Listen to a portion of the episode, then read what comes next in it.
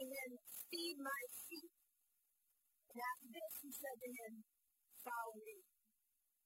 Please be seated. Good morning, Trinity Church. The Reverend Steinhauser from your sister church, St. Stephen's in the southeast Boston. I'm grateful to be with you here in person for the first time since April 2018. A year ago. To be connected with those of you who are watching online. As you probably know, among the ministries that we run out of St. Stephen's are Beach Days and Ready programs. Summer and after-school programs for youth and teens. Trinity Concord has been a committed partner in this work for two plus decades.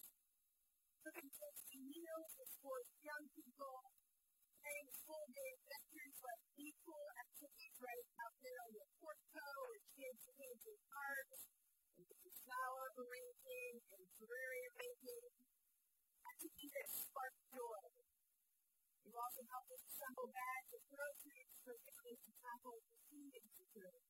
Freezer did participate in these activities. If you knew it had or you contributed to the right way, you would get part of your ministry of it. Right? Awesome. Thank you very much. Yes, use it parents, staff, and teams, counselors and training, and more volunteers from 40 plus Episcopal churches. Nearly a third of our diocese. We can create fun times, smiles for miles, I like to call it, and important memories for young people for 23 years. The summer beach days will welcome 210 elementary and middle schoolers to four locations around Boston. It will employ 120 teams and 75 medical. Together, young people will have the opportunity to play in green space, to practice reading and math skills. To talk to each other and get our social and emotional support staff. Process over the past two years of the pandemic. We all And they'll get to connect each other over meals and hands-on activities. Teenagers are going to have those beautiful jobs as mentors to younger participants supporting them as they learn and relearn life skills like how to share with their stress or what the behavior of penguins is like when they disappear clearly. Get to have their own experiences too, building professional skills as youth workers, imagining their post-high school future that might include college and careers. They get to learn about and neighborhood issues. And the parents are participating come together for fun cookouts and summer classes. Many of them will have paid jobs this summer for the first time as cooks for lunches and community organizers for neighborhoods, on equity and public education. Those parent leaders will offer mutual aid to other families through circles of social support with grocery bags and food. This is what we do. This is what we say does. We feed people's bodies with healthy food. We boost people's spirits with healthy relationships. And we build up communities with healthy connections. This is what we're doing right now in our after school programs, teaching our parents engagement programs. So I'm so excited to bring this good news of. Stephen's and Trinity together because we have been and still are partners in this shared mission of increasing love practicing grace and boosting hope. Love, grace, hope. Amen? Did you catch how all the scriptures this morning and talking? Did you notice that? Probably right, Bill. In Acts, Saul's talking to his disciples. The writer who says he did brief threats to murder and break chains, right? Until God spoke to Saul, off his horse, and put him in a state of transition, a posture of unknown. God talks to the disciple Ananias. They have a whole back and forth conversation before, and then they finally agrees to do what God has asked Comes to Saul and speaks to him. As they hands on Saul and heals him of what the scripture describes as blindness, but what I would say describes as his own way of knowing and thinking. And while he didn't transition time, this time of unknowing, Saul did not or drink. After Saul, Paul, was healed, the first thing he did was to get baptized. The second thing he did was to regain his strength. You notice that? And then Saul goes out talking and proclaiming the. Talking helps us to know. Us. You this in John's Gospel too. The disciples speak to each other Christian. They try, but they hold nothing. And then a man that they feel do not initially recognize as Jesus talks to them and gives them advice. He says, Go wrap your net together on the right side of the boat. They might have been serious. I would have been if you would have been through that same situation where I was sitting doing it all night. It would have been experience. They might have sure. But nevertheless, they. And it had so many things that he barely haul them up or get the boat to the shore. Talking means previously unimaginable abundance. So when they notice, they eat, of course. The way the writer of John tells the story is so specific. 153 large fish. Not just a few, not a lot. Specific number. There's a charcoal fire on the beach. There's the untorn net. Can you sort of picture yourself in the scene? Can you sort of imagine yourself there? I can totally picture having grilled fish and bread with Jesus. Sounds pretty good, right? And after they eat, they talk. Jesus talks to Simon Peter. Do you love me? Jesus said. Feed my lambs. Tend my sheep. Feed my sheep. Three times back and forth, Jesus and Simon Peter until finally Simon Peter is exasperated, even hurt. Jesus is making a point with his talking. In case we miss this point a little bit later on, our youth choir is going to sing these same words. They're going to talk us in song to make sure that we hear these words too. Feed my sheep. And then the most important words of all, the most important talking of all, Jesus says, follow me. Eating and talking connect us. Eating and talking help us move from old, incomplete, wrong ways of knowing to new, abundant ways of seeing and being in the world. Eating and talking gives us the courage and energy to go forth and actually do that, to follow Jesus. Amen? This is what happened to the disciples 2,000 years ago in the Holy Land when they encountered the risen Christ. And this is what can happen for us in Boston and Concord in 2022 as we eat and talk and listen and connect together too. This morning, I would ask, what words are feeding us? What new ideas are we hearing? What does this mean for what we should do right now, right here, to follow? Well, I know that here at Trinity Concord, like many parishes, you're facing and wrestling with these same questions, right? What do we do now? We're moving out of this pandemic and into a new season of worship and doing community. Amen? We're restarting ministries that maybe were dormant for a couple years or changed. And so the question is, what does it mean to be church in this next chapter of knowing and doing? As I believe that our duty, our call, remains unchanged.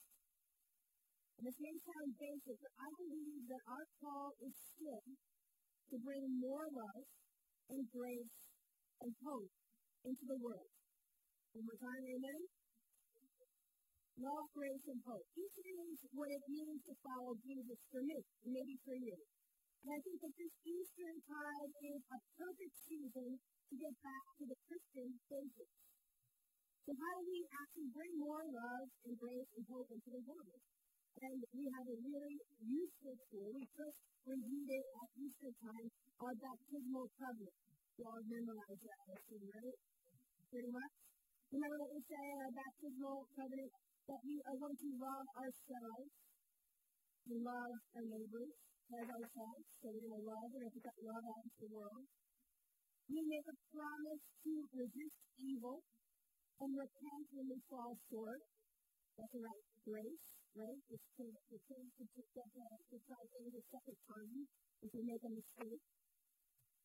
And we pledge to have more, to make efforts to create more justice and more peace and more dignity for all people. We say that we're going to bring hope into the world. These are the basics of our faith, right? So this should be easy, amen? Is it easy? For anyone who's ever tried to help a young person complete a math problem, anyone ever tried to help a young person complete a math problem, anyone ever tried to make perfectly fluffy scrambled eggs, anyone ever tried that one? Anyone who's ever tried to plant a seed and grow a plant in a garden, you know that just because something is basic, it doesn't mean that it's easy. But we also know what it takes to make something basic but easier, and that is practice. We do math worksheets. We make more meals than Friday. We water the seed. We come to worship services every week or once a month. We have Easter season that comes around every year. We practice our faith. Because we have to practice if we're really going to be about bringing more good into the world. If we really are going to manifest that love, grace, and hope. If we're going to do that, we need to keep talking. We need to keep eating. We need to keep trying every day, reweaving our relationships, building community, bringing our communities together between Trinity and St. Stephen's and Be Safe like we do with all the other ministry things. Because eating and talking is how we follow and how we practice our faith. We break bread together. Amen? And together through our partnership, which includes and goes far beyond that summer Be Safe program, we are practicing our faith and we're bringing more good into the world. Now, I want to tell you three little anecdotes about how we're doing. First, together already, we are increasing love. At St. Stephen's Youth Programs, we practice what I like to call a radical welcome. We consider everyone in the 10 block radius around our buildings part of our community. Loving the young people in our after-school programs has led us to a bigger, more expansive. More neighbors. We see our church as a neighbor with our public schools. And actually in the South End, we are directly across the street from the elementary school. We now invest more than $100,000 a year in partnerships with not just that school, but three others as well. We've created year-round jobs for parents as classroom mentors, which increases parents' engagement across the entire school community. We run the school library at the Blackstone Street. We consistently advocate for educational equity, including improved facilities, including but not limited to that important thing of ventilation that's been so obvious these past couple years. We talk about high quality language interpretation so that all families and all parents can participate in their children's schools. And so it shows that parent engagement is directly related to student success. And parents can't do that if they don't feel welcome and understood. One, we are pushing for effective compensatory services to all students, meaning all those things that help students come back to school and succeed in their academics and their spirit after these two years of unusual schooling. In all these ways, we are increasing the love for our neighbors and in our neighborhoods with these school partnerships. Amen? We are also offering grace. If you know anything, if you've done any racial equity work and you've read any books or articles recently, you probably have heard that decades systemic racism has touched people of color out of certain neighborhoods and out of certain towns and out of certain types of housing. We've had redlining in the banks and the mortgage companies will only give loans to certain folks for certain places. Have you heard about this? We had racial covenants in my own hometown of Port Washington, New York, where only certain people could buy into particular neighborhoods. In the South End, we've experienced remarkable gentrification over the last four years, such that the neighborhood has almost become a place where people don't live. It's a place to put international global west, our neighborhood in the future. What this means for people is that there are now 40,000 families in the waiting for the Boston Housing Authority waiting for homes. That's 94,000 people. In the Boston Public Schools, there's 4,000 students who are considered homeless. And that doesn't even count the several thousand more who are doubled up with family members or living in situations of stress, worried about eviction. And what this means is that housing is a condition of learning, as we talk about. You can't concentrate on your homework if you're stressed about where you live. You can't actually do your homework if you don't have a quiet, well-lit place to do your schoolwork. Amen? Can you imagine those circumstances? And so we as Christians, I think, have a moral obligation to confront these systems, to talk about how we got here, and to offer grace about how we get into the next step. Amen? And lastly, I think that together with Trinity and Stephen, these days in our programs are boosting hope. The teenagers who have those jobs are not only employed, they're thinking about their future. And we're helping them with mentoring and trips to think about their post-high school future in a way that makes sense to them as students. Another thing probably heard about, right? We want young people to be able to be free to make choices that match their skills and their interests. We're helping our parents to become public leaders.